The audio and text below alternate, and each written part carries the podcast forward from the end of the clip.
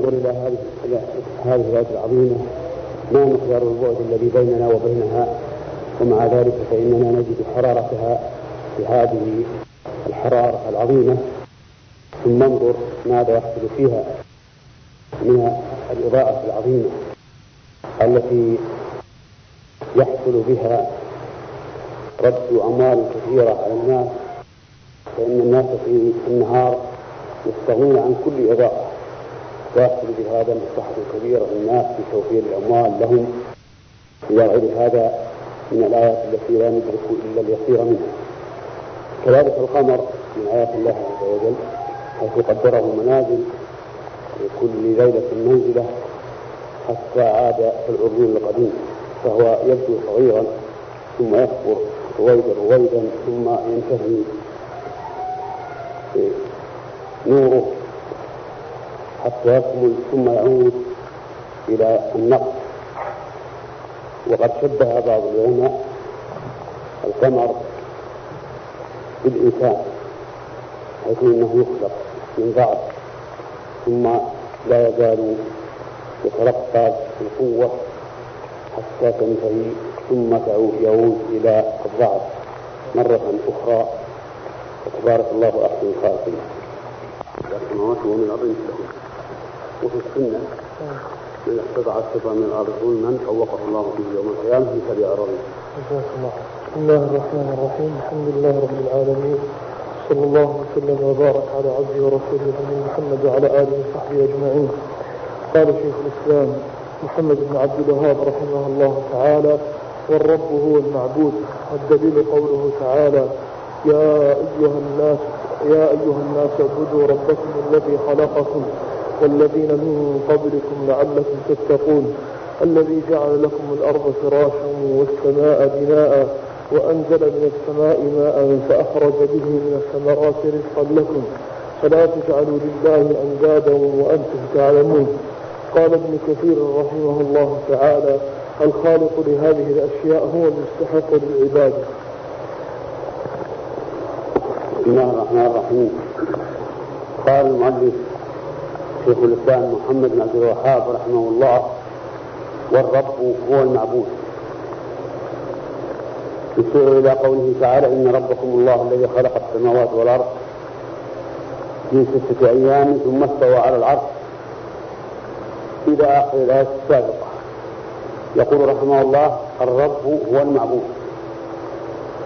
يعني هو الذي يستحق أن يعبد هو الذي يستحق أن يعبد أو هو الذي يعبد لاستحقاقه للعبادة وليس المعنى أن كل من عبد فهو رب فإن الآلهة التي تعبد من دون الله واتخذوها أربابا من دون الله ليست أربابا. فقولها الرب هو المعبود أي هو الذي يستحق أن يعبد. أما معنى الرب من حيث هو فمعنى الرب الخالق المالك المدبر لجميع الأمور. ثم استدل رحمه الله بكون الرب هو المستحق العبادة بقوله تعالى يا أيها الناس اعبدوا ربكم الذي خلقكم والذين من قبلكم لعلكم تتقون الذي جعل لكم الأرض فراشا والسماء بناء وأنزل من السماء ماء فأخرج به من الثمرة رزقا لكم فلا تجعلوا لله أندادا وأنتم تعلمون. يا أيها الناس النداء موجه لجميع الناس لجميع الخلق الخلق من بني آدم. يأمرهم عز وجل أن يعبدوا ربهم وحده لا شريك له وأن لا يجعلوا له أندادا. ويبين أن أنه إنما استحق العبادة بكونه خلقنا. اعبدوا ربكم الذي خلقكم. الذي خلقكم هذه الصفة كاشفة تعلل ما سبق. والذين من قبلكم يعني وخلق الذين من قبلكم. لعلكم تتقون. من أجل أن تحصلوا على التقوى. والتقوى هي اتخاذ وقاية من عذاب الله عز وجل بفعل أوامره واجتناب نواهيه. ثم بين شيئا من نعمه علينا فقال الذي جعل لكم الأرض فراشا والسماء بناء. جعلها فراشا ومهادا يستمتع فيها من غير مشقة ولا تعب ولا اضطراب. كما ينام الإنسان على فراشه والسماء بناء أي فوقنا لأن البناء يكون فوق. السماء بناء لأهل الأرض. وهي سقف محفوظ كما قال الله تعالى في آيات أخرى وجعلنا السماء سقفا محفوظا وهم عن آياتها معرضون. وأنزل من السماء ماء فأخرج به من الثمرات رزقا لكم أنزل من السماء أي من العلو ومن السحاب. ماء فأخرج به من الثمرات رزقا لكم. أي عطاء لكم. وقد جاء في آية أخرى متاعا لكم ولأنعامكم. فلا تجعلوا لله أندادا. أي لا تجعلوا لهذا الذي خلقكم وخلق الذين من قبلكم وجعل لكم الأرض فراشا والسماء بناء. لا تجعلوا له أندادا. تعبدونها كما تعبدون الله. أو تحبونها كما تحبون الله. فإن ذلك غير لائق. بكم عقلا فكيف شرعا وأنتم تعلمون أي تعلمون أنه لا ند له وأنه هو المتفرد بالخلق والرزق والتدبير فليكن هو المتفرد بالعبادة. وقال ابن كثير رحمه الله وهو الحافظ المشهور من تلاميذ ابن تيمية رحمه الله قال إن الخالق في هذه الأشياء هو المستحق للعبادة وحده لا شريك له.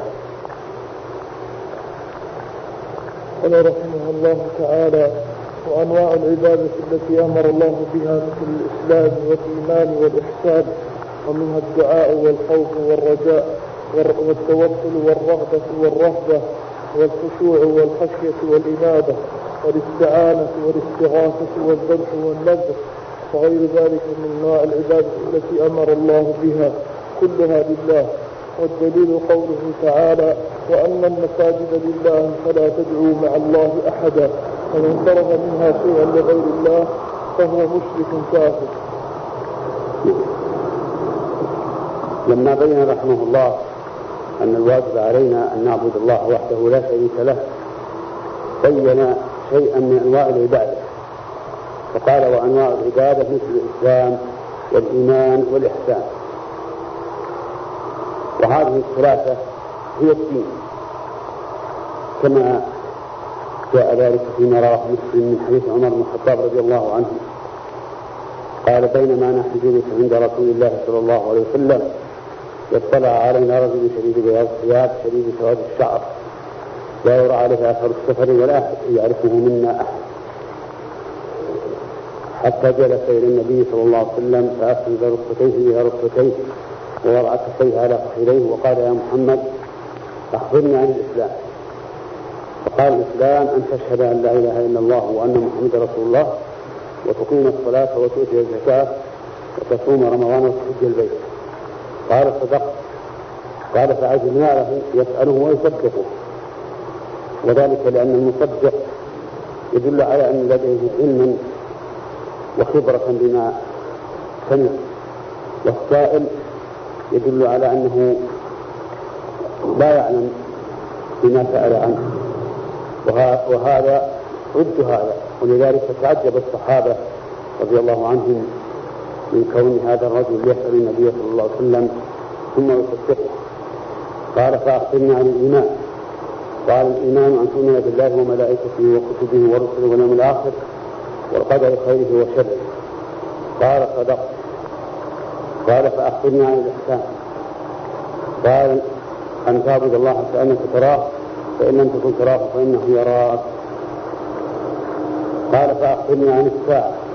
فأخبره إلى آخر الحديث وفي آخره قال هل تعلمون من السائل قلنا الله ورسوله أعلم قال هذا جبريل أتاكم السلام عليكم. هذا جبريل أتاكم يعلمكم دينكم. فجعل النبي صلى الله عليه وسلم هذه الأشياء هي الدين وذلك لأنها متضمنة للدين كله. ثم ذكر أنواعا من العبادة مثل الخشية والإنابة والتوكل وغيرها كلها لا يجوز أن تصرف لغير الله. من صرف منها شيئا لغير الله فهو مشرك كافر لقول الله تعالى وأن المساجد لله فلا تدعوا مع الله أحدا ولقوله تعالى فمن كان يرجو لقاء ربه فليعمل عملا صالحا ولا يشرك بعبادة ربه أحدا. وقال تعالى وقال ربكم ادعوني أستجب لكم إن الذين يستكبرون عن عبادتي سيدخلون جهنم داخلين. وأنكر الله سبحانه وتعالى على من خشيه على من خشي غيره. فقال أتخشونهم؟ الله أحق أن تخشوه إن كنتم مؤمنين. وقال تعالى ولا تخشوا الناس واخشوا فلا تخشوا الناس واخشوا وقال الله تعالى لنبيه محمد صلى الله عليه وسلم وتخشى الناس والله أحق أن تخشاه. والآيات في هذا المعنى كثيرة. فمن صرف شيئا من انواع العباده لغير الله فإنه مشرك كافر. عليه أن يتوب إلى الله ويرجع إلى الإسلام. فإن لم يفعل ومات على ذلك فإنه مخلد في نار جهنم والعياذ بالله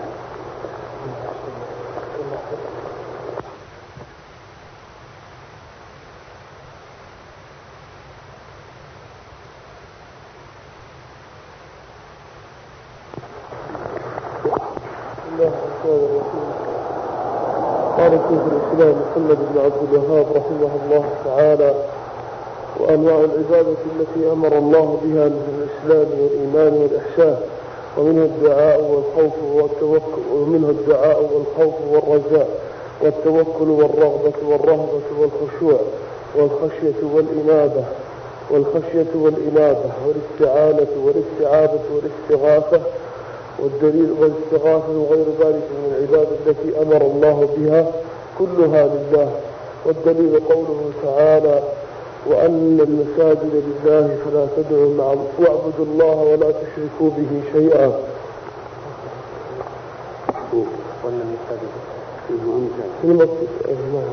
وأن المساجد لله فلا تدعوا مع الله أحدا.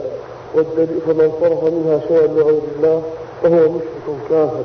والدليل قوله تعالى ومن يدع مع الله إلها آخر لا برهان له به. فإنما حسابه عند ربه إنه لا يفلح الكافرون. بسم الله الرحمن الرحيم. قال المؤلف شيخ الإسلام محمد بن الوهاب رحمه الله. سلام مبينا أن العبادة هي الدين والإسلام هي الدين المتضمن للإسلام والإيمان والإحسان. كما جاء ذلك في حديث عمر بن الخطاب رضي الله عنه حين ذكر أن جبريل أتى النبي صلى الله عليه وسلم فقال أخبرنا عن الإسلام وعن الإيمان والإحسان فأخبره بذلك ثم قال هذا جبريل أتاكم يعلمكم دينكم. ثم ذكر المؤلف رحمه الله أنواعا من العبادة وذكر أن من صرف منها شيئا لغير الله فهو مشرك كافر. واستدل بقول الله تعالى وأن المساجد لله فلا تدعوا مع الله أحدا. وبقوله ومن يدعو مع الله إلها آخر لا برهان له به فإنما حسابه عند ربه إنه لا يفلح الكافرون. ووجه الدلالة من هذه الآية قوله إنه لا يفلح الكافرون. فبين سبحانه وتعالى أن من يدعو مع الله إلها آخر فإنه كافر ولا يفلح الكافرون وفي قوله تعالى لا برهان له به إشارة إلى أنه لا يمكن أن يكون برهانا على تعدد الآلهة. لأن هذه الصفة لا برهان له به صفة كاشفة مبينة للأمر وليست صفة مقيدة. تخرج ما ما فيه برهان لأنه لا يمكن أن يكون برهان على أن مع الله إلها آخر. وقال رحمه الله وفي, وفي الحديث الدعاء مخ العبادة والدليل قوله تعالى وقال ربكم ادعوني أستجب لكم إن الذين يستكبرون عن عبادتي سيدخلون جهنم داخرين. ودليل الخوف قوله تعالى فلا تخافوهم وخافون إن كنتم مؤمنين. اختلاف المؤلف رحمه الله لما ذكره من أنواع العبادة فيما يذكر عن النبي صلى الله عليه وسلم أنه قال الدعاء مخ العبادة. واستدل بذلك بقوله تعالى وقال ربكم ادعوني أستجب لكم. إن الذين يستكبرون عن عبادتي سيدخلون جهنم داخلين. فأمر الله تعالى بالدعاء ووعد بالإجابة. ثم قال إن الذين يستكبرون عن عبادتي سيدخلون جهنم داخلين. فدل الآية الكريمة على أن الدعاء من العباده ولولا ذلك ما صح أن يقال إن الذين يستكبرون عن عبادته. فمن دعا غير الله عز وجل بشيء لا يقدر عليه إلا الله فهو مشرك كافر سواء كان المدعو حيا أم ميتا. ومن دعا الحي بما يمكن أن يقوم به مثل أن يقول يا فلان أبقي يا فلان أطعمني وما أشبه ذلك فليس عليه شيء. ومن دعا ميتا أو غائبا بمثل هذا فإنه مشرك لأن الميت والغائب لا يمكن أن يقوم بمثل هذا. فدعاؤه إياه يدل على أنه يعتقد أن له تصرفا في الكون فيكون بذلك مشركا نعم نعم ودليل الخوف قوله تعالى فلا تخافوهم وخافون إن كنتم مؤمنين. ودليل الخوف قوله تعالى فلا تخافوهم وخافون إن كنتم مؤمنين. فنهى الله سبحانه وتعالى عن خوف أولياء الشيطان وأمر بخوف وحده وليعلم أن الخوف أنواع. خوف عادي طبيعي كخوف الإنسان من السبع والنار والغرق وما أشبه ذلك فهذا لا لا يلام عليه العبد. وقد قال الله تعالى عن موسى عليه الصلاة والسلام فأصبح في المدينة خائف يترقب. والثاني خوف العباد. أن يخافوا أحدا خوفا سلام عليه يتعبد به له فهذا من الشرك. والثالث خوف السر بأن يخاف صاحب القبر أو وليا بعيدا عنه لا يؤثر فيه. ولكنه يخافه مخافة السر فهذا أيضا ذكره ذكر فهذا أيضا ذكر العلماء أنه من الشرك. وليعلم أن الخوف الأول خوف العادي الطبيعي إذا صار سببا لترك واجب أو فعل محرم كان حراما. لأن ما كان وسيلة لترك الواجب أو لفعل المحرم فهو حرام.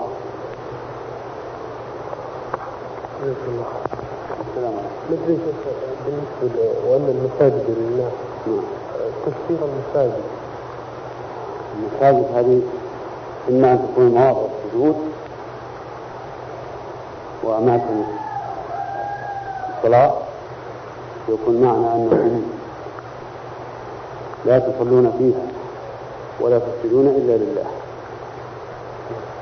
أو أن المساجد جمع ممثل وهو سجود. يعني وأن السجود لله فلا تجد مع الله أحد وهما متلازمان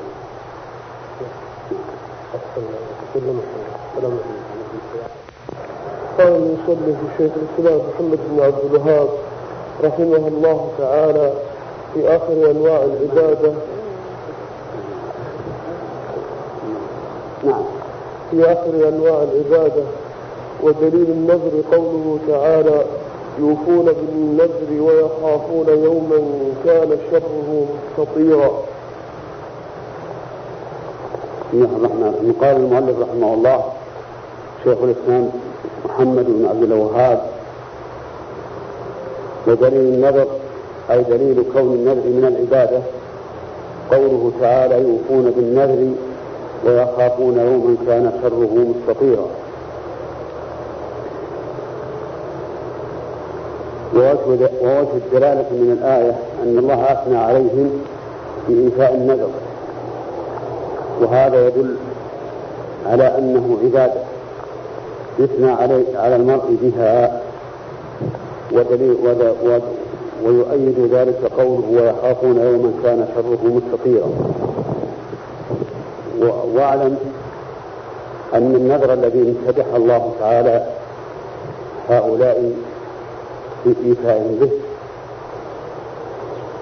هو جميع العبادات. فإن العبادات إذا شرع فيها الإنسان فقد التزم بها. ودليل ذلك قوله تعالى ثم ليقضوا كفتهم وليوفوا نذورهم وليطوفوا بالبيت العتيق.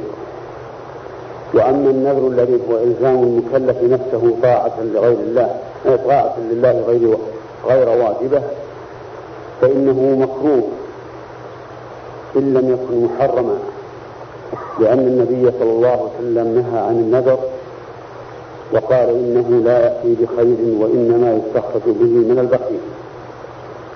ومع ذلك فإذا نذر طاعة وجب عليه فعلها. لقول النبي صلى الله عليه وسلم من نذر أن يطيع الله فليطعه. والخلاصة أن النذر يطلق على العبادات عموما ويطلق على النذر الخاص الذي هو إلزام الإنسان نفسه شيئا لله عز وجل. وقال رحمه الله تعالى الأصل الثاني وهو معرفة دين الإسلام بالأدلة وهو الاستسلام لله بالتوحيد والانقياد له بالطاعة والخلوص له من الشرك. وهو والخلوص من والخلوص من الشرك. سهله أيوة. والخلوص من الشرك. وهو ثلاث مراتب الإسلام والإيمان والإحسان. وكل مرتبة لها أركان. فأركان الإسلام خمسة. الأصل الثاني من الأصول الثلاثة وهي معرفة العبد ربه. ودينه ونبيه. دين الإسلام. أو إن شئت فقل الإسلام وهو الاستسلام لله بالتوحيد والانقياد له بالطاعة والخلوص من الشرك. ثلاثة أشياء. الاستسلام لله بالتوحيد أي بأن يستسلم العبد لربه استسلاما شرعيا وذلك بتوحيد الله عز وجل. وهذا الإسلام هو الذي يحمد عليه العبد ويثاب عليه. وأما الاستسلام القدري فإنه لا لا حيلة للإنسان فيه. قال الله تعالى أفغير دين الله يبغون وله أسلم من في السماوات والأرض طوعا وكرها وإليه يرجعون. الاستسلام له بالتوحيد والانقياد له بالطاعة. الانقياد لله عز وجل بطاعته. وذلك بفعل أوامره واجتناب نواهيه لأن الطاعة نوعان طاعة في الأمر فعله وطاعة في النهي وهو تركه والخلوص من الشرك يعني التنقية أن ينقي الإنسان دينه من الشرك بالله لأن الشرك ينافي التوحيد. قال الله سبحانه وتعالى وما أمروا إلا ليعبدوا الله مخلصين له الدين حنفاء ويقيموا الصلاة ويؤتوا الزكاة وذلك دين قيمة ثم بين المؤلف رحمه الله أن الدين الإسلامي أو أن دين الإسلام هو الإسلام والإيمان والإحسان وأن لكل مرتبة منها أركان أركانا ودليل هذا قوله صلى الله عليه وسلم في الحديث الذي رواه أمير المؤمنين عمر الخطاب رضي الله عنه حين جاء جبريل يسأل النبي صلى الله عليه وسلم عن الإسلام والإيمان والإحسان فبين النبي صلى الله عليه وسلم له ذلك وقال هذا جبريل أتاكم يعلمكم دينكم.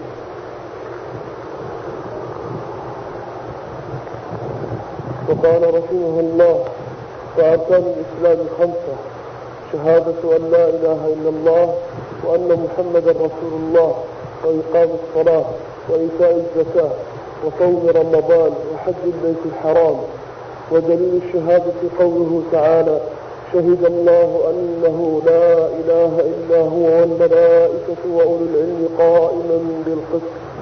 لا إله إلا هو العزيز الحكيم. قال المؤلف رحمه الله فأركان الإسلام خمسة شهادة أن لا إله إلا الله وأن محمدا رسول الله وإقام الصلاة وإيتاء الزكاة وصوم رمضان وحج بيت الله الحرام. ودليل كون الإسلام هذه ودليل كون أركان الإسلام هذه الخمسة. قوله صلى الله عليه وسلم في حديث ابن عمر رضي الله عنهما بني الإسلام على خمس شهادة أن لا إله إلا الله وأن محمد رسول الله وإقام الصلاة وإيتاء الزكاة وصوم رمضان وحج بيت الله الحرام.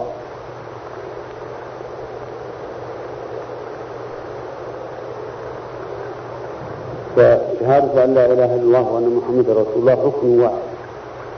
وإنما كانت ركنا واحدا مع أنها في شيئين لأن كل واحد منهما ينبني على الآخر. فلا تقبل العبادة إلا بإخلاص لله عز وجل وهو ما تتضمنه شهادة أن لا إله إلا الله واتباع للرسول صلى الله عليه وسلم وهو ما تضمنه شهادة أن محمدا رسول الله. ثم استدل المؤلف رحمه الله للشهادة بالتوحيد في قوله في قوله تعالى شهد الله أنه لا إله إلا هو والملائكة وأولو العلم قائما بالقسط. لا إله إلا هو العزيز الحكيم. وفي هذه الآية شهادة الله تعالى نفسه بأنه لا إله إلا هو وشهادة أهل العلم بذلك وأنه تعالى قائم بالقسط. ثم قرر ذلك بقوله لا إله إلا هو العزيز الحكيم. وفي هذه الآية فضيلة كبيرة ومنقبة عظيمة لأهل العلم حيث جعل الله تعالى شهادتهم مثل شهادته بالتوحيد. نعم. أقول إن الآية منقبة عظيمة.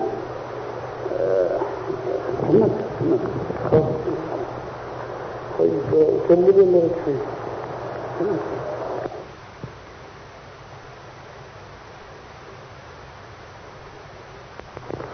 بسم الله الرحمن الرحيم. الحمد لله رب العالمين. والصلاة والسلام على أشرف الأنبياء والمرسلين. وبعد. قال شيخ الإسلام محمد بن عبد الوهاب رحمه الله تعالى بعد أن ذكر دليل الشهادة ومعناه لا معبود إلا الله إلا الله وحده. ومعناه لا معبود بحق إلا الله وحده. لا إله نافي جميع ما يعبد من دون الله. إن الله مثبت العبادة لله وحده. لا شريك له في عبادته كما أنه ليس له شريك في في ملكه وتفسيرها الذي يوضحها قوله تعالى وإذ قال إبراهيم لأخيه وإذ قال إبراهيم لأبيه وقومه إني براء إني براء إنني براء مما تعبدون إلا الذي فطرني فإنه سيهدين وجعلها كلمة باقية في عقبه لعلهم يرجعون. بسم الله الرحمن الرحيم. قال المؤلف شيخ لا إله نافيا جميع ما جميع ما يعبد من دون الله.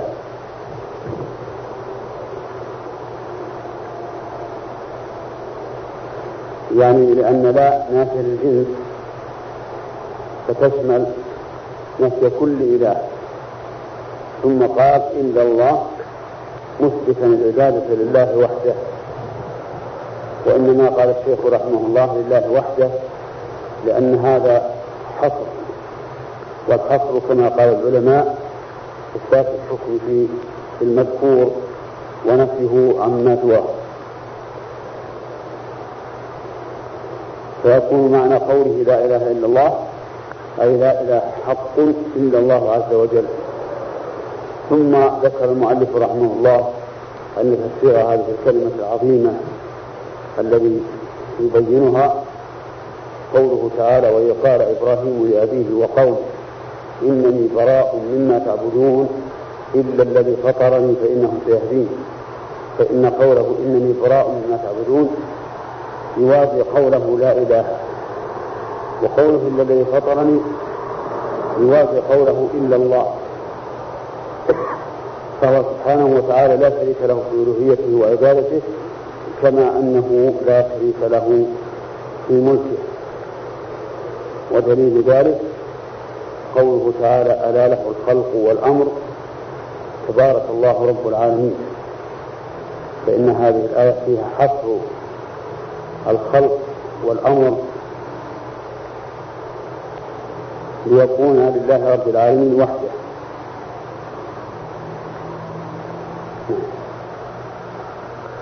وقال رحمه الله قال تعالى قل يا أهل الكتاب تعالوا إلى كلمة سواء بيننا وبينكم ألا نعبد إلا الله ولا نشرك به شيئا ولا يتخذ بعضنا بعضا ولا يتخذ بعضنا بعضا أربابا من دون الله. فإن تولوا فقولوا اشهدوا بأننا مسلمون. ودليل شهادة أن محمدا ودليل شهادة أن محمدا رسول الله صلى الله عليه وسلم قال تعالى لقد جاءكم رسول ودليل شهادة أن وقوله تعالى قل يا أهل الكتاب تعالوا إلى كلمة سواء بيننا وبينكم ألا نعبد إلا الله ولا نشرك به شيئا ولا يتخذ بعضنا ولا ولا يتخذ بعضنا بعضا.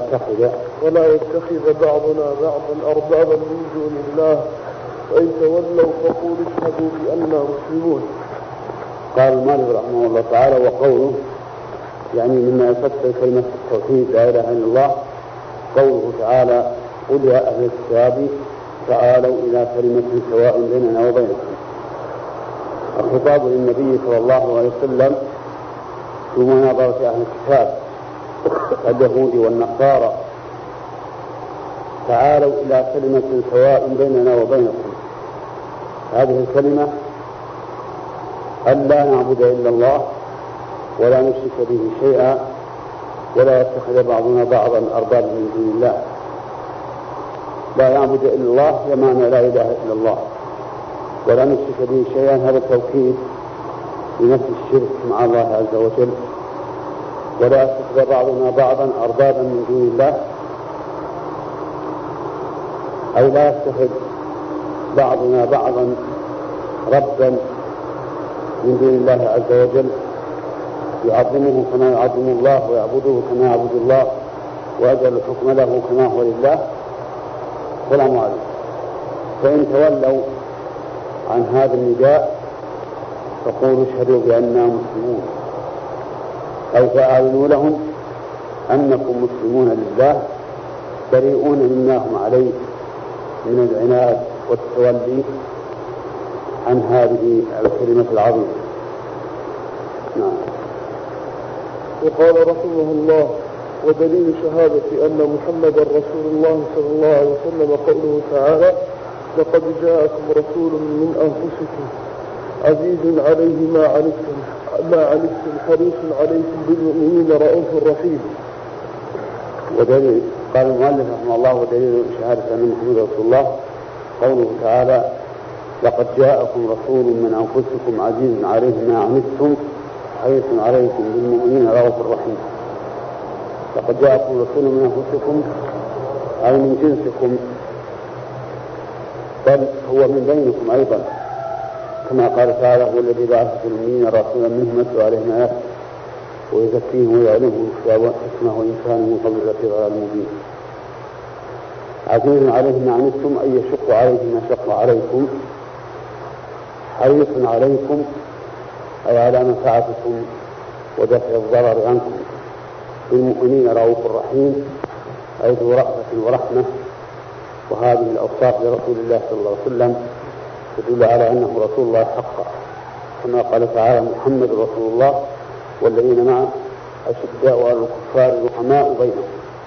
تراهم ركعا سجدا يبتغون فضلا من الله ورضوانه وقال الله تعالى وما محمد إلا رسول قد من قبل الرسل.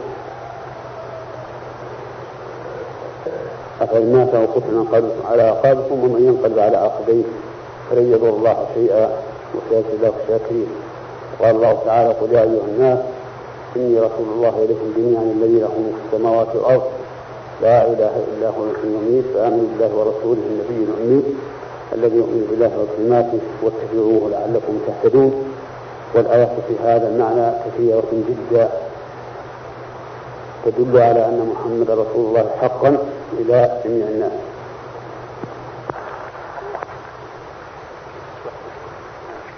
الرحمن الرحيم قال المصنف رحمه الله شيخ الإسلام محمد بن عبد الوهاب ودليل ودليل الصلاة والزكاة قوله وتفسير التوحيد قوله تعالى وما أمروا إلا ليعبدوا الله مخلصين له الدين حنفاء ويقيموا الصلاة ويؤتوا الزكاة وذلك دين القيمة. ودليل الصيام قوله تعالى يا أيها الذين آمنوا كتب عليكم الصيام كما كتب على الذين من قبلكم لعلكم تتقون.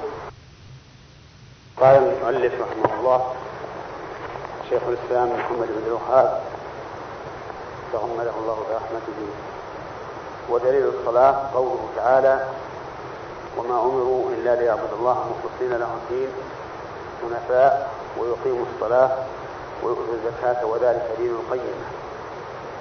أي دليل أن الصلاة من الدين ومن التوحيد. قوله تعالى وما أمروا إلا ليعبدوا الله مخلصين له الدين. حنفاء. وهذه الجملة عامة شاملة لجميع أنواع العبادة. لا بد أن يكون الإنسان فيها مخلصا لله عز وجل. سلام مخلصا له الدين. مائلا عن جميع أنواع الشرك. ويقيم الصلاة ويؤتي الزكاة. وهذا من باب عطف الخاص على العام لأن إقامة الصلاة وإيتاء الزكاة من العبادة ولكنه سبحانه وتعالى نص عليهما لما لهما من الأهمية. فالصلاة عبادة البدن والزكاة عبادة المال وهما قرينان في كتاب الله عز وجل. وقوله وذلك أي عبادة الله مخلصين له الدين حنفاء وإقام الصلاة وإيتاء الزكاة. دين القيمة أي دين الملة القيمة التي لا وجاد فيها لأنها دين الله عز وجل ودين الله تعالى مستقيم كما قال الله تعالى وأن هذا صراطي مستقيما فاتبعوه ولا تتبعوا السبل. فتفرق بكم عن سبيله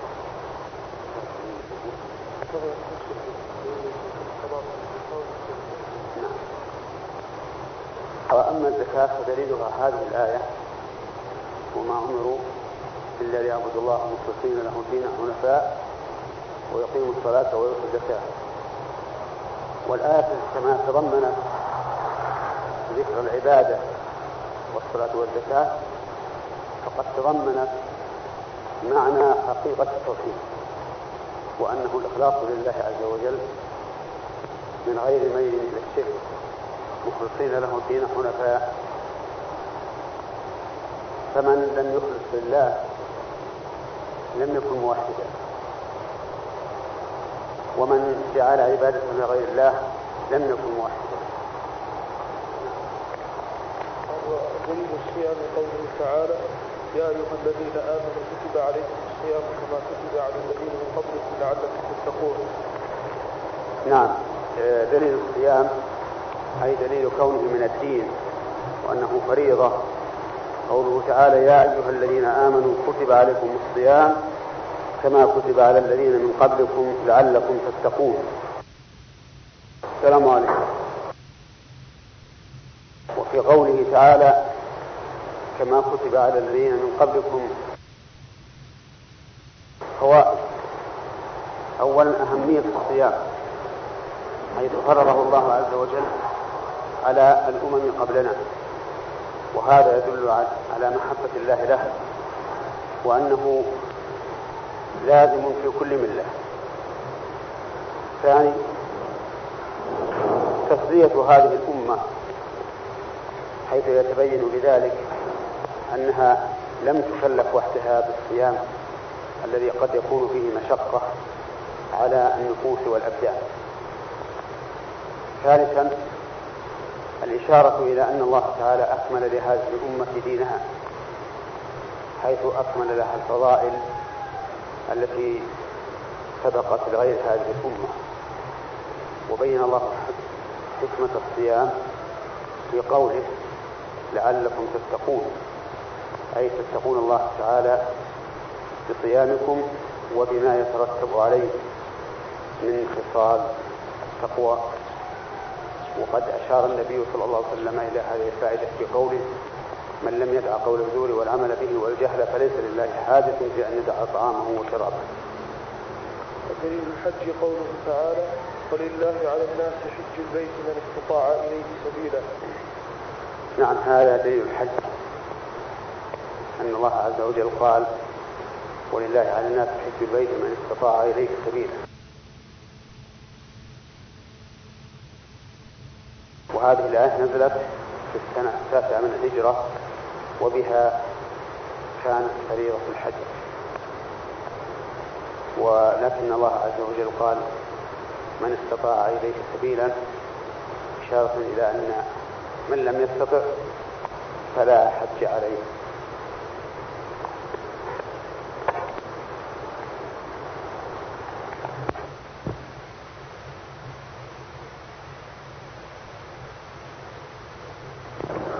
بسم الله الرحمن الرحيم. قال شيخ الإسلام محمد بن عبد الوهاب رحمه الله تعالى المرتبة الثانية الإيمان هو بضع وسبعون شعبة. بسم الله الرحمن الرحيم. قال شيخ الإسلام محمد بن عبد الوهاب رحمه الله تعالى المرتبة الثانية الإيمان هو بضع وسبعون شعبة. أعلاها قول لا إله إلا الله وأدناها إماتة الأذى عن الطريق. والحياء شعبة من الإيمان شعبة من شعب الإيمان. والدليل أركانه ستة الإيمان بالله وملائكته وكتبه ورسله واليوم الآخر وبالقدر خيره وشره. ودليل هذه الأرقام الستة قوله تعالى ليس البر أن تولوا وجوهكم قبل المشرق والمغرب ولكن البر من آمن بالله من آمن بالله واليوم الآخر وملائكته والملائكة والكتاب والنبيين ودليل القدر قوله تعالى إنا كل شيء خلقناه بقدر بسم الله الرحمن الرحيم. قال شيخ الإسلام محمد بن عبد الوهاب رحمه الله المرتبة الثانية يعني من مراتب الدين مرتبة الإيمان. مرتبة الإيمان والإيمان في اللغة. التصديق. وفي الشرع هو الإقرار بما يجب. الإقرار به مع القبول والإذعان.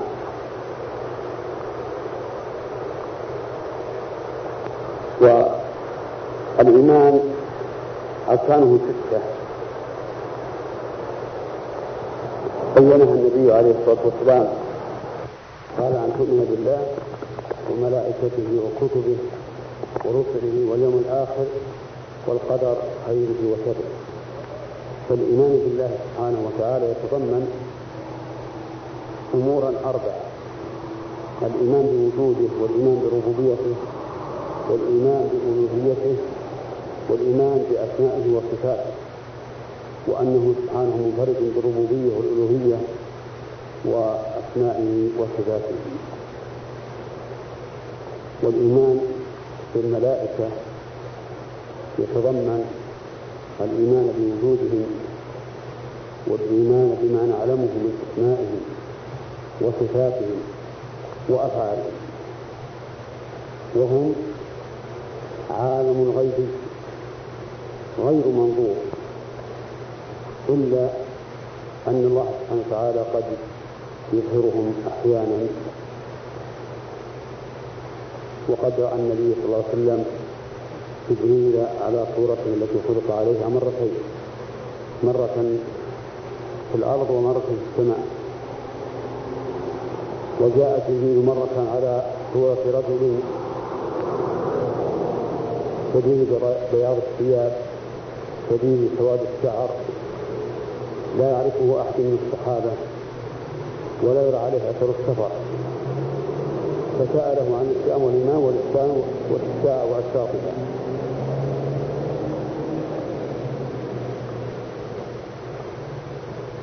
وأما الإيمان بالكتب فأن تؤمن بأن الله سبحانه وتعالى أنزل على رسله كتبا.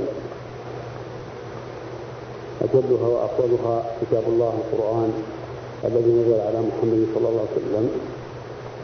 وتؤمن بما عرفت من أسماء هذه الكتب كالتوراة والإنجيل والزبور وصحف إبراهيم وموسى.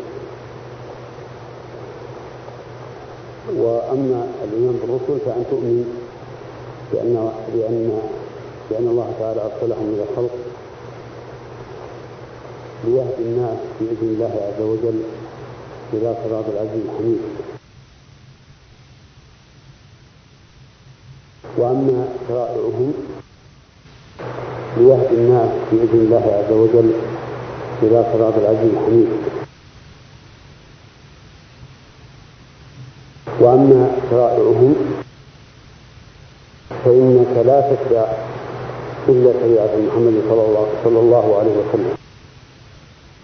وكذلك شرائع من قبلنا إذا لم يذكرونا بشريعته فإننا مأمورون باتباعها.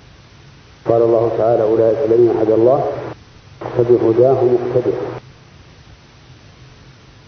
وسيأتي بقية الكلام على هذا إن شاء الله. نعم. بسم الله الرحمن الرحيم. الحمد لله رب العالمين والصلاة والسلام على أشرف الأنبياء والمرسلين نبينا محمد وعلى آله وصحبه أجمعين. أما بعد نقل المصنف رحمه الله تعالى شيخ الإسلام محمد بن عبد الوهاب في سياق الأدلة التي نقلها في الإحسان في المرتبة الثالثة في الإحسان حديث جبريل حديث جبريل المشهور عن عمر بن الخطاب رضي الله عنه قال بينما نحن جلوس عند النبي صلى الله عليه وسلم اطلع علينا رجل شديد بياض الثياب شديد سواد الشعر. لا يرى لا يرى عليه أثر السفر ولا يعرف ولا يعرفه منا أحد. فجلس إلى النبي صلى الله عليه وسلم فأسند ركبتيه إلى ركبتيه ووضع كفيه على فخذيه وقال يا محمد أخبرني عن الإسلام. فقال أن تشهد أن لا إله إلا الله وأن محمدا رسول الله. وتقيم الصلاة وتؤتي وتؤتي الزكاة وتؤتي الزكاة وتصوم رمضان وتحج البيت إن استطعت إليه سبيلا. قال صدقت فعجبنا له يسأله ويصدقه. قال أخبرني عن الإيمان. قال أن تؤمن بالله وملائكته وكتبه ورسله واليوم الآخر وبالقدر خيره وشره. قال أخبرني عن الإحسان. قال أن تعبد الله كأنك تراه فإن لم تكن تراه فإنه يراك. قال أخبرني عن الساعة.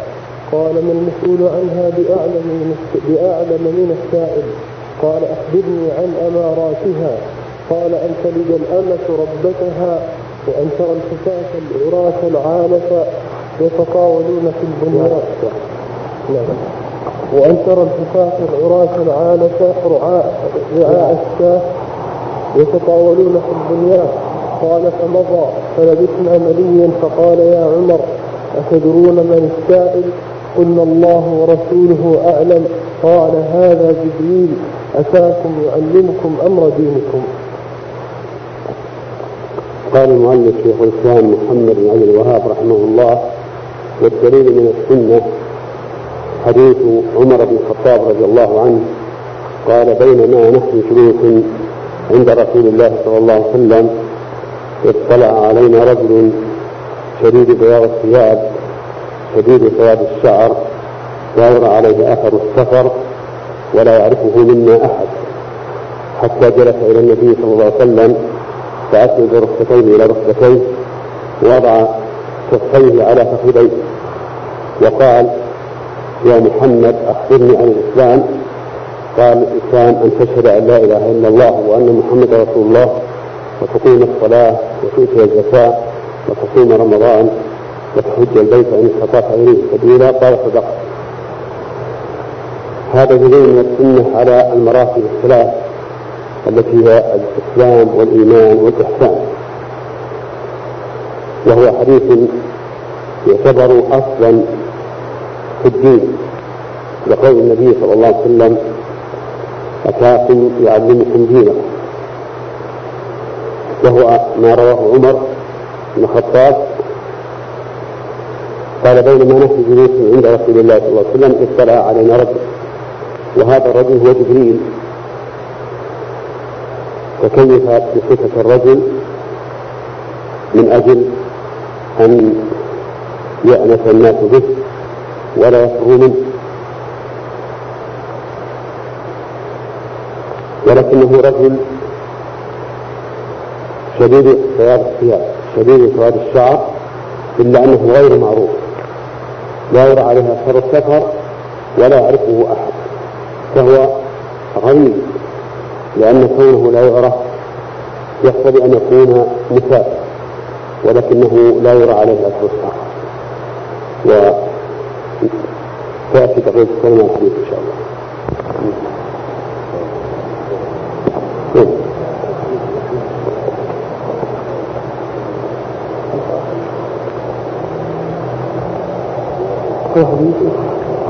الله الرحمن الرحيم. قال شيخ الإسلام محمد بن عبد الوهاب رحمه الله تعالى في كلام الإحسان بما نقل من حديث جبريل في صحيح الإمام مسلم قال عن عمر بن الخطاب رضي الله عنه قال بينما نحن جلوس عند رسول الله صلى الله عليه وآله وسلم اذ طلع علينا رجل شديد بياض الثياب شديد سواد الشعر لا يرى عليه اثر السفر ولا يعرفه منا احد حتى جلس إلى النبي صلى الله عليه وآله وسلم فأسند ركبتيه إلى ركبتيه ووضع كفيه على فخذيه وقال يا محمد أخبرني عن الإسلام. فقال رسول الله صلى الله عليه وسلم الإسلام أن تشهد أن لا إله إلا الله وأن محمدا رسول الله. وتقيم الصلاة وتؤتي الزكاة وتصوم رمضان وتحج البيت إن استطعت إليه سبيلا. قال صدقت فعجبنا له يسأله ويصدقه. قال فأخبرني عن الإيمان. قال أن تؤمن بالله وملائكته وكتبه ورسله وتؤمن واليوم الآخر وتؤمن بالقدر خيره وشره. قال صدقت. قال فأخبرني عن الإحسان. قال أن تعبد الله كأنك تراه. فإن لم تكن تراه فإنه يراك قال فأخبرني عن الساعة. قال ما المسؤول عنها بأعلم من السائل؟ قال فأخبرني عن أماراتها. قال أن تلد الأمة ربتها وأن ترى الحفاة العراة العالة رعاء الشاه يتطاولون في البنيان. رعاء الشاه يتطاولون في البنيان. ثم انطلق فلبثنا مريا. فقال أتدور من السائل؟ إن الله ورسوله أعلم. قال إنه جبريل كاف يعلمكم دينه. بسم الله الرحمن الرحيم. قال المؤلف شيخ الإسلام محمد بن عبد الوهاب رحمه الله والدليل من السنة يعني على المراتب الثلاث مرتبة الإسلام ومرتبة الإيمان ومرتبة الإحسان. حديث جبريل. وهو ما رواه أمير المؤمنين عمر الخطاب رضي الله عنه. قال بينما نحن جلوس عند رسول الله صلى الله عليه وسلم اطلع علينا رجل شديد بياض الثياب شديد سواد الشعر لا يرى عليه أثر السفر ولا يعرفه منا أحد. حتى جلس إلى النبي صلى الله عليه وسلم فاسند ركبتيه إلى ركبتيه ووضع كفيه على فخذيه. وقال يا محمد اخبرنا عن الايمان عن الإسلام إلى اخره قول فإننا نحن جلوس عند رسول الله صلى الله عليه وسلم كان ذلك داء الصحابة رضي الله عنهم يجلسون مع رسول الله صلى الله عليه وسلم كثيرا لأنه عليه الصلاة والسلام يعلمهم ويؤدبهم ويؤلفهم. ولا ريب أن كثرة الجلوس إلى الشخص يؤدي إلى الألفة وينتفع كل من الطرفين بما يستفيد به من الآخر. جاء هذا يقول اطلع علينا رجل شديد سواد الشعر شديد بياض الثياب شديد سواد الشعر. لا يرى عليه أثر السفر ولا يعرفه منا أحد. وهذا الرجل هو جبريل كما سيأتي في آخر الحديث لكنه جاء بهذه الصورة كعادة من يأتي إلى رسول الله صلى الله عليه وسلم ليسأله ويتعلم منه. ولكنه كان جبريل عليه الصلاة والسلام كان متأدبا عند جلسته عند جلوسه عند النبي كان متأدبا في جلوسه عند النبي صلى الله عليه وسلم. حيث جلس جلسة المتعلم. أسند ركبتيه إلى ركبتيه ووضع على فخذيه وقال يا محمد ولم يقل رسول الله ولم يقل يا رسول الله لأن هذا هو خطاب الأعراب لرسول الله صلى الله عليه وسلم. وهذا خلاف الأولى لقوله تعالى لا تجعلوا دعاء الرسول بينكم كدعاء بعضكم بعضا فإنما نهى السلام عليكم. معناه على أحد القولين لا تناديه باسمه كما ينادي بعضكم بعضا. ولكن نظرا إلى أن الأعراب بعيدون عن المدن فإنهم يشهرون كثيرا من الآداب. قال أخبرني عن الإسلام فقال أن تشهد أن لا إله إلا الله وأن محمدا رسول الله وتقيم الصلاة وتؤتي الزكاة وتصوم رمضان وتحج البيت إن استطعت إليه سبيلا. وقد تقدم شرط هذه كلها. قال صدق يقوله جبريل الذي هو السائل. قال عمر فأجبنا له يسأله ويصدقه لأنه مصدق عنده علم بما قال المتكلم. إذ لا يصدق إلا وهو يعلم أن الكلام مطابق للواقع. وهذا محل عجب أن يأتي سائلا ثم يقول صدقت ولهذا قال عجبنا له يسأله ويصدقه ثم قال أخبرنا عن الإيمان. قال أن تؤمن بالله وملائكته وكتبه ورسله واليوم الآخر والقدر خيره وشره وقد تقدم شرح هذه.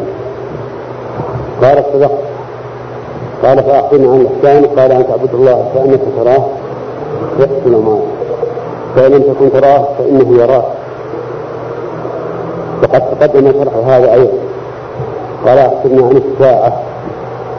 قال ما المسؤول عنها بأعلم من السائل وهذا يعني أن أني لا أعلم عنها كما أنك لا تعلم عنها. وهذان الرسولان أفضل الرسل في جنسهما. فجبريل أفضل الرسل من الملائكة. ومحمد صلى الله عليه وسلم أفضل الرسل من البشر. ومع ذلك كان كل منهما لا يعلم عن الساعة. عليكم السلام. فإذا كان لا يعلمون عن الساعة فمن دونهم من باب أولى.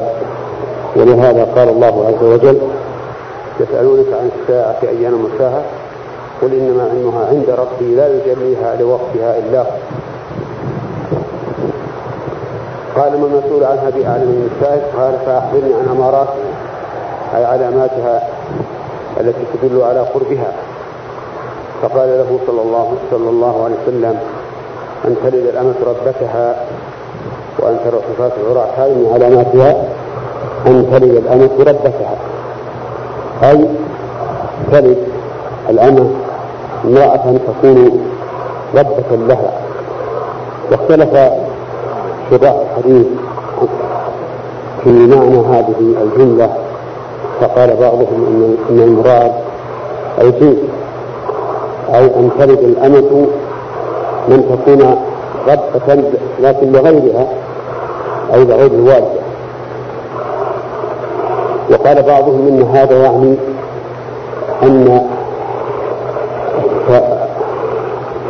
فراري تكثر عند الملوك فتلد ذرية البنت للملك وتكون هذه البنت ربة لها. فلعل هذا وهذا كله مراد. وأن ترى الفتاة الغرف العادة أشياء يتطاولون في البنيان. يعني أن المال يكثر حتى أن هؤلاء يتطاولون في البنيان. أحداث العراة العالة في أشياء يتطاولون في البنيان.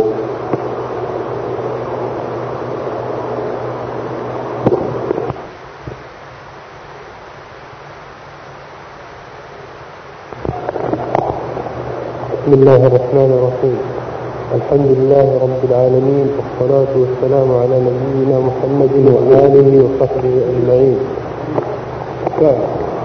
قال المصنف رحمه الله تعالى شيخ الإسلام محمد بن عبد الوهاب في سياق عرضه لأحوال النبي صلى الله عليه وسلم قال وصلى في مكة ثلاث سنين ثم بعدها أمر بالهجرة وبعدها أمر بالهجرة إلى المدينة والهجرة الانتقال من بلد الشرك إلى بلد الإسلام. والهجرة فريضة على هذه الأمة. بسم الله الرحمن الرحيم. قال المؤلف شيخ الإسلام محمد بن عبد الوهاب رحمه الله في سياق الحديث عن رسول الله صلى الله عليه وسلم أنه بقي في مكة عشر سنين يدعو إلى توحيد الله عز وجل.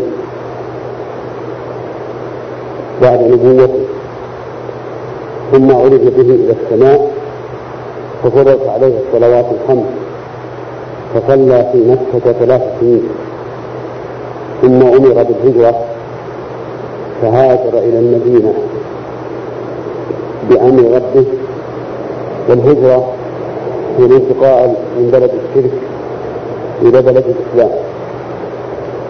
وهي فريضة على هذه الأمة لكن بشرط أن لا يستطيع الإنسان إظهار دينه في بلد الكفر.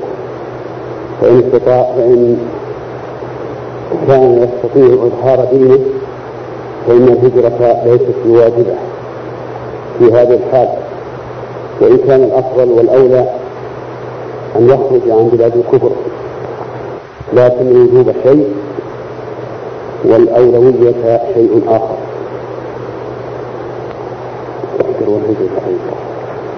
والهجرة فريضة على هذه الأمة من بلد الشرك إلى بلد الإسلام وهي باقية إلى أن تقوم الساعة. والدليل قوله تعالى إن الذين توفاهم الملائكة ظالمي أنفسهم قالوا فيما كنتم؟ قالوا كنا مستضعفين في الأرض. قالوا أولم تكن أرض الله قالوا ألم تكن أرض الله واسعة فتهاجروا فيها؟ فأولئك مأواهم جهنم وساءت مصيرا. قال المؤلف رحمه الله الهجرة فريضة على هذه الأمة من بلد الشرك إلى بلد الإسلام وهي باقية إلى يوم القيامة. لقول النبي صلى الله عليه وسلم لا تنقطع الهجرة حتى تنقطع التوبة. ولا تنقطع التوبة حتى تخرج الشمس من مغربها. ودليل وجوبها قوله تعالى إن الذين توفاهم الملائكة ظالمي أنفسهم. قالوا فيما كنتم؟ قالوا كنا مستضعفين في الأرض. قالوا ألم تكن أرض الله واسعة فتهاجروا فيها فأولئك مواهم جهنم وساءت مصيرا. ففي هذه الآية دليل على أن من بقي في بلد الكفر وهو مستضعف لا يستطيع إظهار دينه فإنه ظالم لنفسه يستحق لهذه العقوبة العظيمة. أن تكون مأواه جهنم وساءت مصيرا أعاذنا الله منه.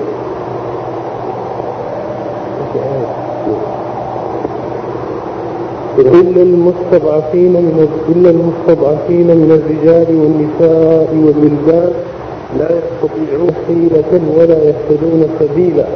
فأولئك عسى الله أن يعفو عنهم وكان الله عفوا غفورا. في هذه الآية الكريمة استثنى الله عز وجل من الذين بقوا في بلد الشرك. من كانوا لا يستطيعون أن يخرجوا منها. فقال إلا المستضعفين من الرجال والنساء والولدان لا يستطيعون حيلة ولا يهتدون سبيلا فأولئك عسى الله أن يعفو عنهم وكان الله عفوا غفورا. والاستثناء في هذه الآية دليل على أن من, من, من لم يستطع أن يقوم بالواجب فإنه يسقط عنه وليس عليه في ذلك إثم. ثم أورد المؤلف قوله تعالى يا عبادي الذين آمنوا إن أرضي واسعة وقوله تعالى يا عبادي الذين آمنوا إن أرضي واسعة فإياي فاعبدون قال البغوي رحمه الله سبب نزول هذه الآية في المسلمين الذين في مكة لم يهاجروا ناداهم الله باسم الإيمان. والدليل على الهجرة من السنة قوله هذه أيضا آية أخرى استدل بها المؤلف رحمه الله على وجوب الهجرة وهو قوله تعالى يا عباد الذين آمنوا إن أرضي واسعة فإياي فاعبدون. فأمره عز وجل فأمر الله عز فبين الله عز وجل أن أرضه واسعة. وأمر بعبادته إشارة إلى أن الهجرة تكون سلام من أسباب إقامة العبادة.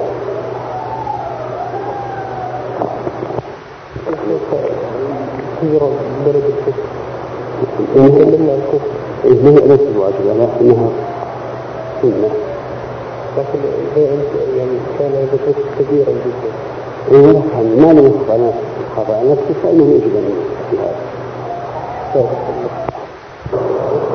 نبدأ بإقرأ وأرسل يقرأ يقرأ عن الوصف نبدأ بإقرأ وأرسل بالمدثر ولد من مكة بعثه الله بالنذارة عن الشرك يقول مالك رحمه الله إن النبي صلى الله عليه وسلم نبدأ يقرا أي بسورة اقرا والمراد أوائل السورة. وهو قوله تعالى اقرا باسم ربك الذي خلق خلق الإنسان من علق اقرا وربك الأكرم الذي علم بالقلم علم الإنسان ما لم يعلم. فهو بهذه الآيات الاربع صار نبيا.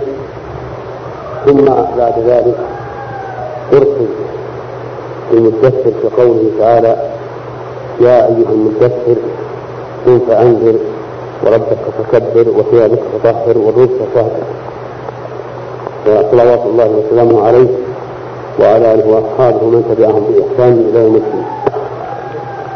يعني أو إبراهيم كلها متفق عليه. لا إله ثاني متفق عليه. وما بعده؟ في كيف أنت اليوم؟ الحمد لله. بسم الله الرحمن الرحيم. الحمد لله رب العالمين. وصلى الله وسلم وبارك على عبد رسول الأمين. قال شيخ الإسلام محمد بن عبد الوهاب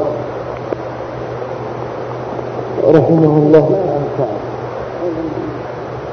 رحمه الله تعالى في في تتمة كلامه عن الأصل الثالث وهو معرفة النبي صلى الله عليه وآله وسلم. قد بعثه الله بي بعثه الله يا أيها المزمل.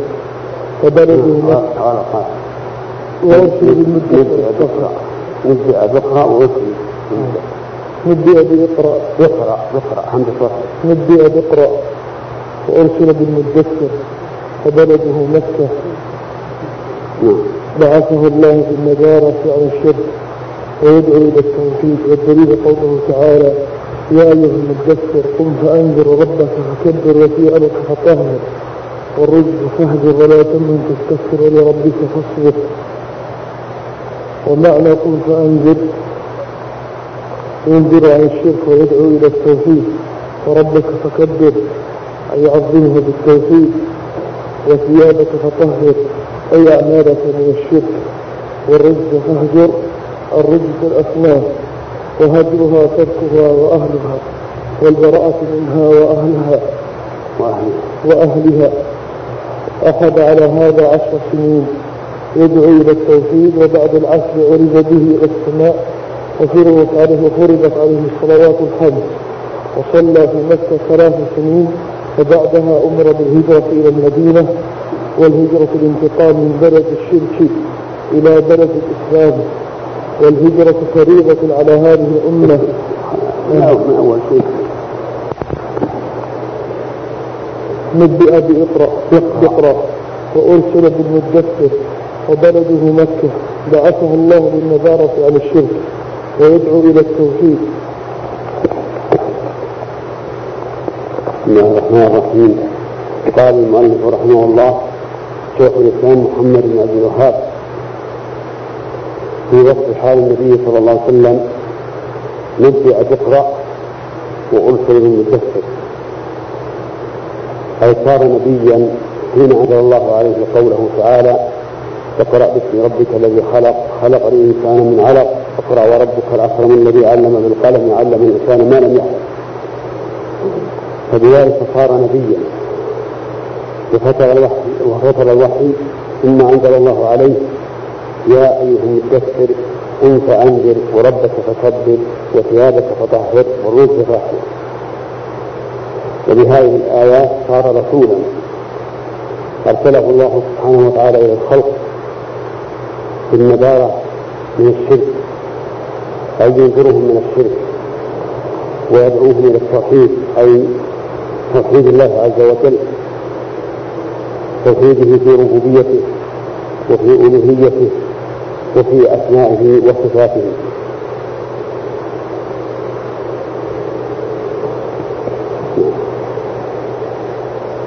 والدليل قوله تعالى يا أيها المدثر قم فأنذر وربك فكبر وثيابك فطهر.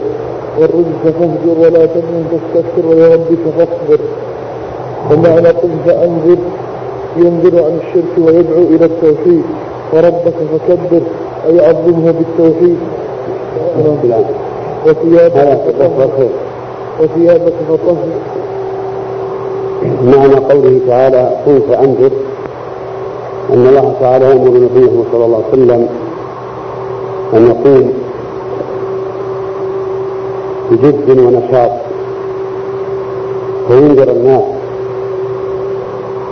عن الشرك ويحذرهم منه لأن الشرك محبط للأعمال كلها كما قال تعالى ولو أشركوا لحبط عنهم ما كانوا يعملون وقال تعالى إن الله لا يغفر أن يشرك به ويغفر ما دون ذلك لمن يشاء.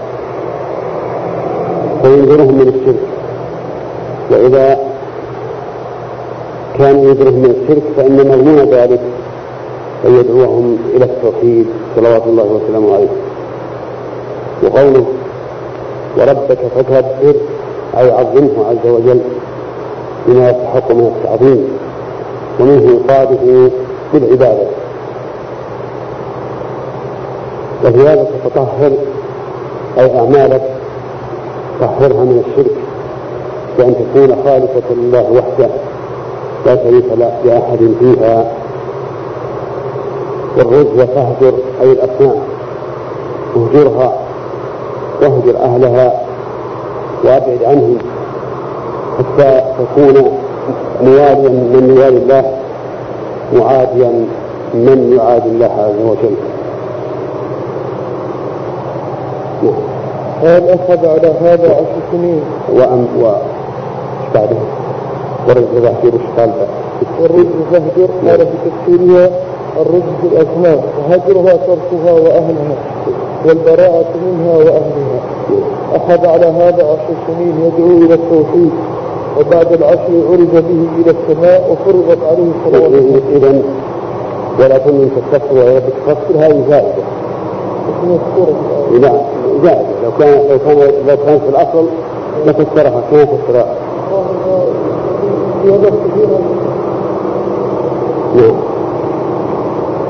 وبعد العشر عرج به إلى السماء وفرضت عليه الصلوات الخمس وصلى في مكة ثلاثة سنين. سلام عليكم. وبعدها أمر بالهجرة إلى المدينة والهجرة الانتقال من بلد الشرك إلى بلد الإسلام. والهجرة فريضة على هذه الأمة من بلد الشرك إلى بلد الإسلام وهي باقية إلى أن تقوم الساعة. ذكر مالك رحمه الله أن النبي صلى الله عليه وسلم بقي على الدعوة للتوحيد والبراءة من الشرك عشر سنوات قبل أن تفرض عليه بقية أركان الإسلام. إما عرج به إلى السماء أو صعد به إليها برفقة جبريل عليه الصلاة والسلام فكان عليه الصلاة والسلام يصعد إلى السماوات سماء سماء حتى كان فوق السماوات السبع. فألقى الله إليه ما فرضه من الصلوات خمسين صلاة في كل يوم وليلة. فاستسلم لذلك ورضي. ثم مر بموسى صلى الله عليه وسلم فسأله ماذا فرض الله عليه وعلى أمته فأخبره أنه فرض عليه خمسين صلاة. فقال له موسى إن أمتك لا تطيق ذلك وإني جربت بني إسرائيل وعالجتهم أشد المعالجة أرجع إلى ربك فاسأله التخفيف. فرجع النبي صلى الله عليه وسلم إلى ربه ولم يزل يراجع الله عز وجل حتى جعلها الله تعالى خمس خمس صلوات بالفعل وخمسين بالنية أي أن كل ثلاث تعادل عشر صلوات. فكأن الإنسان إذا صلى فريضة واحدة صلى عشر فرائض. وهذا من نعمة الله عز وجل وتيسيره حيث يسر مراجعة رسول الله صلى الله عليه وسلم لربه وأذن له في ذلك وخفف عن عباده جل وعلا. نسأل الله أن يعيننا جميعا على ذكره وشكره وحسن عبادته أو ممانعة. نعم. وفي الحديث قبل. لقبل. هو دليل الاستعانة قوله تعالى إياك نعبد وإياك نستعين. وفي الحديث إذا استعنت فاستعن بالله. دليل الاستعانة على الدليل على أن الاستعانة من العبادة قوله تعالى إياك نعبد وإياك نستعين. إياك نعبد أي لا نعبد إلا إياك. والعبادة كما سبق تطلق على التعبد الذي هو فعل العابد وعلى المتعبد به وهي اسم جامع لكل ما يحبه الله ويرضاه من الأقوال والأعمال الباطنة والظاهرة وفي الآية تخصيص العبادة بالله لقوله إياك نعبد حيث قدم المفعول به والمفعول به حقه التأخير عن الفعل فلما قدم دل على الاختصاص والحصر. وقوله إياك نستعين أي لا نستعين إلا إياك والاستعانة طلب العون. والذي يطلب منه العون حقيقة. هو الله عز وجل. وفي الحديث فاستعن فاستعن بالله. والاستعانة بغير الله عز وجل فيما يقدر عليه المستعان به جائزة. وهي لا تعد أن تكون سببا من الأسباب. أما المعين حقا فهو الله عز وجل. نعم. ودليل الاستعانة قوله تعالى قل أعوذ برب الناس ملك الناس. ودليل الاستغاثة قوله تعالى تستغيثون ربكم فاستجاب لكم. دليل الاستعاذة أي أنها من العبادة. قوله تعالى قل أعوذ برب الناس ملك الناس. ودليل الاستغاثة وهي طلب الغوث من الشدة. قوله تعالى إذ تستغيثون ربكم فاستجاب لكم. وليعلم أن الاستعاذة في المخلوق أي اللجوء إليه إذا كان مما يمكنه أن يزيد جائزة. وكذلك الاستغاثة في المخلوق فيما يمكنه أن يعيش منه جائزة أيضا. قال الله تعالى فاستغاثه الذي من شيعته على الذي من عدوه فوكزه موسى فقضى عليه. وفي الحديث عن النبي صلى الله عليه وسلم وجد معاذا أي كان نعوذ به فليعوذ به. نعم. ودليل ذلك قوله تعالى إن صلاتي ونسكي ومحياي ومماتي لله رب العالمين لا شريك له. وبذلك أمرت ومن السنة قال صلى الله عليه وسلم لعن الله من ذبح لغير الله. رواه مسلم. دليل الذبح أي دليل كون الذبح من العبادة.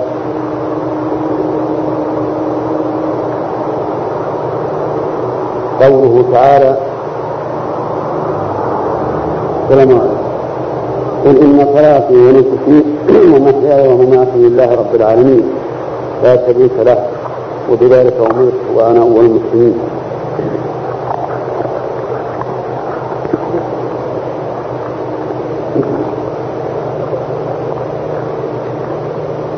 ودليل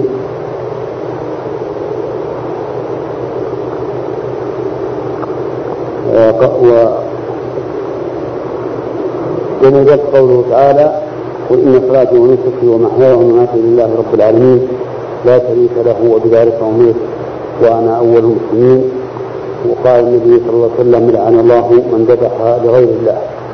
فلا يصح ذبحه تقربا وتعظيما إلا لله وحده لا شريك له. بسم الله الرحمن الرحيم. الحمد لله رب العالمين والصلاة والسلام على أشرف الأنبياء والمرسلين نبينا محمد آله وصحبه أجمعين. أما بعد قال مصنف شيخ الإسلام محمد بن عبد الوهاب رحمه الله تعالى وقول الله تعالى يا عبادي الذين آمنوا إن أرضي واسعة إن أرضي واسعة فإياي فاعبدون. قال البغوي رحمه الله سبب نزول هذه الآية في المسلمين الذين في مكة لم يهاجروا ناداهم الله باسم الإيمان. والدليل على الهجرة من السنة قوله صلى الله عليه وسلم لا تنقطع الهجرة حتى تطلع التوبة. ولا تنقطع. حتى تنقطع التوبة. ولا تنقطع ولا تنقطع التوبة حتى تطلع الشمس من مغربها. بسم الله الرحمن الرحيم. قال المؤلف شيخ الإسلام محمد بن عبد الوهاب رحمه الله في سياق بقيه الأدلة على الهجرة من بلد الشرك إلى بلد الإسلام. وقوله تعالى يا عبادي الذين آمنوا إن أرضي واسعة فإياي فاعبدون. يخاطب الله المؤمنين ويبين لهم أن أرض الله واسعة يعني فاخرجوا إليها يتحقق العبادة. ولهذا قالوا وإياي فاعبدون والدليل من السنة قول النبي صلى الله صلى الله عليه وسلم لا تنقطع الهجرة حتى تنقطع التوبة ولا تنقطع التوبة حتى تخرج الشمس من مغربها. هذا دليل على استمرار حكم الهجرة وأنها لم تنسخ. فهي مستمرة حتى تنقطع التوبة والتوبة لا تنقطع إلا إذا طلعت الشمس من مغربها. نعم. فلما استقر في المدينة أمر ببقية شرائع أمر ببقية شرائع الإسلام مثل مثل الزكاة والصوم والحج والأذان والجهاد والأمر بالمعروف والنهي عن المنكر وغير ذلك من شرائع الإسلام. أخذ على هذا عشر سنين وتوفي صلاة الله وسلامه عليه.